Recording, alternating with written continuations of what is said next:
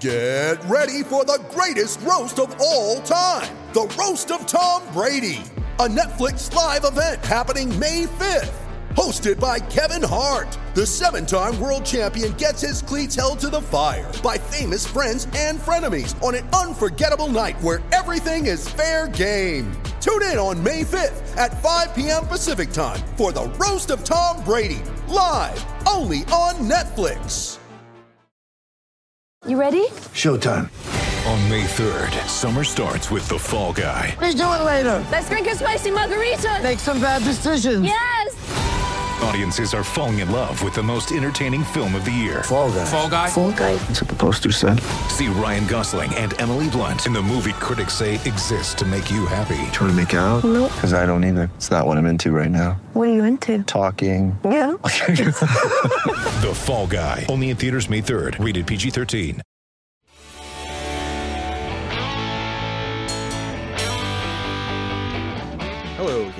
Everyone, and welcome to episode four of the Gobbler Country podcast. On today's episode, we will take a look at this weekend's game between the Virginia Tech Hokies and the Old Dominion Monarchs. I'm your host, Brian Manning, and joining me is my co host, John Schneider. So, as everyone knows, this is a rematch of the ugliest game in recent Hokie memory, as last season, on September 23rd to be exact, the ODU Monarchs beat the Hokies 49 to 35 in Norfolk in a game that effectively ended a once promising 2018 season that began with a huge road win at Florida State. But after that game in Norfolk, things went downhill, both on the field and behind the scenes. What's your take on that, John? we did better in a lot of respects on the offense. Instead of looking like playing a, a, a mid-major or uh group of five team, it looked like we were playing uh, Big Twelve game. It was ridiculous. We, we our defense completely collapsed. Yeah, I'm, I'm, I went back and looked at the numbers from last year's game, and and they're ugly, man. Their quarterback Blake LaRussa, who wasn't even the starting quarterback, who was kind of like an emergency backup, took the took the reins. And these numbers: thirty for forty nine, four hundred ninety five yards, four touchdowns, no picks. I mean, you look at each one of those stats and imagine those against Bud Foster. It's pretty remarkable. It was, and um, part of the problem was, as it was all season, anybody that changed anything up from what the game plans were nabbed us. Yeah, absolutely. And of course, we'll all remember that game as one reason to remember that game, not for besides the outcome and the embarrassment of it. Josh Jackson, that was the last game he would ever play in a Virginia Tech uniform as he was injured, had a leg injury that game, was out for the season. He, of course, would transfer after the season. That's also the game where Trevon Hill sort of um, embarrassed himself, to say the least, after the game and was removed from the team. And, well, we all know what happened after that. Right. So where we gotta go is um, this team has to decide that it is a not going to throw the ball away this week because ODU does not have the best defense and they've lost their pass rush. They barely beat uh, FCS Norfolk State in uh, last weekend. They, it was it was like 20 24 21 or something like that. It was it was it was a tiny score. Yeah, you're right. 24 21. And uh, so I don't see them being a a big challenge unless we go out and beat ourselves. Well, and that and that's possible. As we know last week in the game at Boston College, the defense looked like early that it was going to be a repeat of last year. And to Bud Foster's credit, to the rest of the guys, they really turned it around. Of course, there's the last um, the last essentially last play for the defense and on that third and nine with about two minutes remaining where the actual they knew a run was coming and we couldn't stop it. They gained 12 yards. As you know, the game, the rest is history. That was an embarrassing moment. But other than that, outside of the first quarter and a half, the rest of the game, this this defense played pretty well last week. I was impressed by a lot of the young guys. There was a lot of stepping up, and this this week, that kind of stepping up means that maybe the D can turn the tables a little bit. Now, here's the problem: this kid, what is this kid's name? Smartt, but Yeah. it's it's uh, what? Smartt with two T's, so he's really yeah. smart. Yeah, I guess, and he runs. Yeah, he's a big kid, 6'4", 220, big, fast. Uh, big arm, JUCO transfer.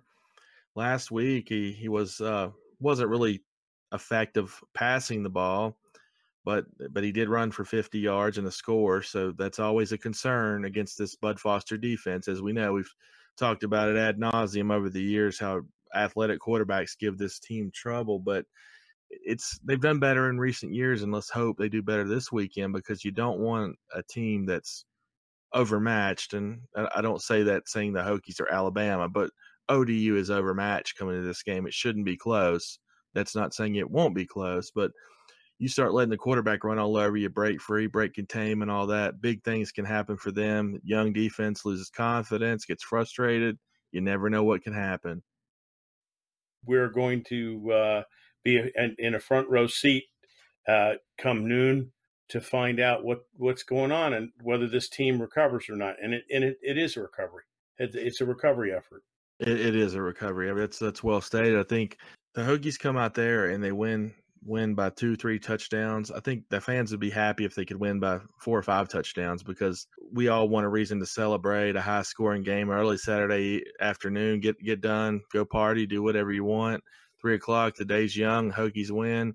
Everybody's happy. Move on to next week. Then you kind of forget that Boston College game and what happened last week because is that wasn't an embarrassing loss last week. It's a game the Hokies should have won, but it was an embarrassing loss. So, but uh, getting a win here, getting a win next week against teams they should throttle, we'll get Hokie fans feeling a little better about this team and heading into uh, the ACC part of the schedule.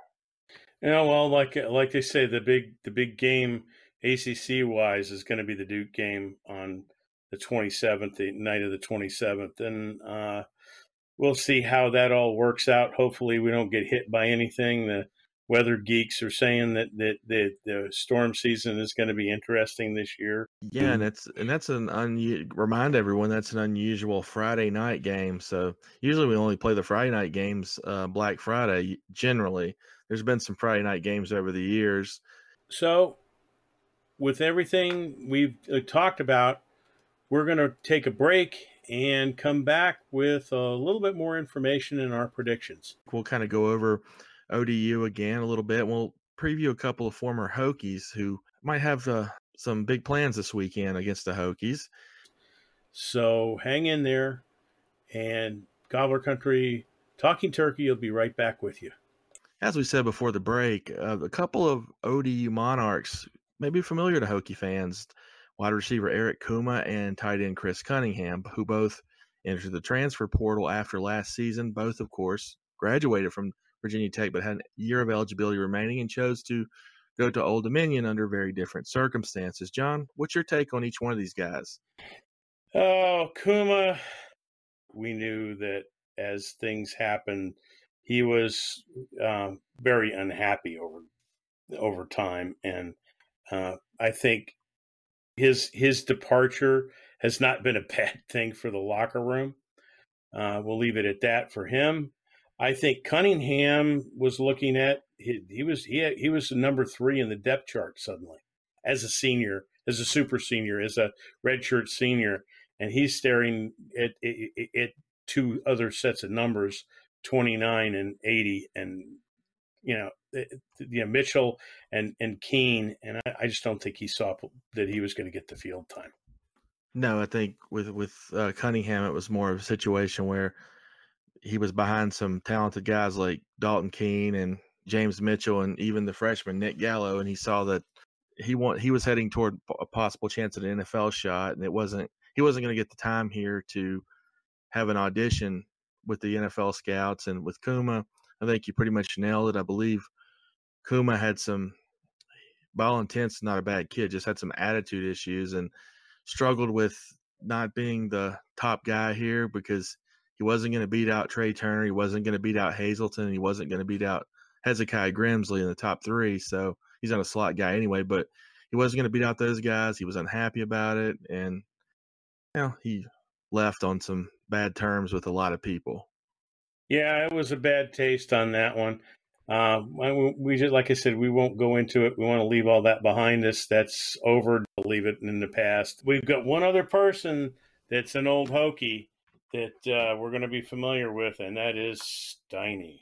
Yep, that's uh, that's right. And of course, we all know Steiny was a big part of Frank Beamer's staff for many many years. And For I the think- uninitiated, Steiny is is our old nickname for Bryan Stinespring, the former tight ends coach and then offensive coordinator uh, under Frank Beamer.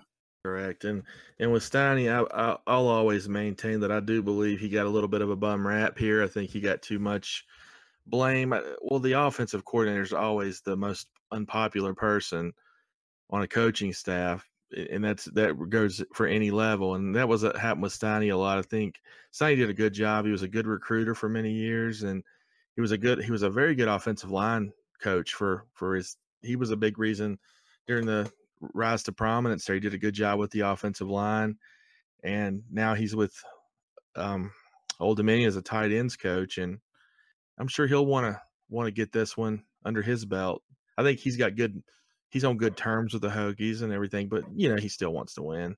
Yeah, and and he also knows. I mean, Foster's very good friend, and he also knows Foster's defense from from long. And Bud has not changed up much, so we're we're going to see something interesting. Either Bud changes up stuff, or it's going to be uh, you know a bloody nose here and a and a poked eye there. It's going to be a tough fight in in, uh, between our offense and their defense, just because they're going to know the signals. Yeah, looking at their looking at their offense, they have outside of Kumah and Cunningham, of course, they've got a player that really strikes my eye. Is that's running back Lala Davis. He's a, a redshirt freshman from local Lynchburg at Heritage High School. He was um, he was a record breaking back in high school, one of the better backs in the state.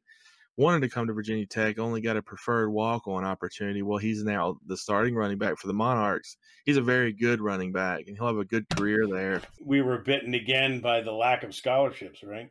Yep, absolutely. Uh, yep, and uh, and they they chose other guys who, well, we can't say that they were the right cho- right choices, the wrong choice yet. But you got guys like Caleb Steward who they offered a spot to. We have not, we have yet to see if that decision will pay off. But I like Davis. I thought he would have been a good good spot in a good spot here, but it didn't work out. And I think he's going to in a good place there, and he'll have a good career. And they have some good they have some good players on offense. I don't know too much about the defense right now. As you said, they lost their best pass rusher, who was a third round pick of the Giants.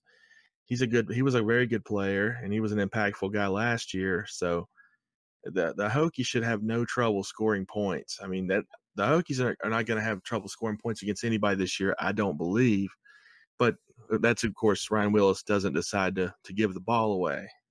Yeah. Okay. So at this point in time, I'm going to give the I, I, I kind of have to do the homer thing a little bit. Uh, I'm going to give the benefit of the doubt to Willis because last year he if he kind of screwed up one team to fix it the next game. I think he's going to do that this time. I think, and I think that they're going to make some adjustments.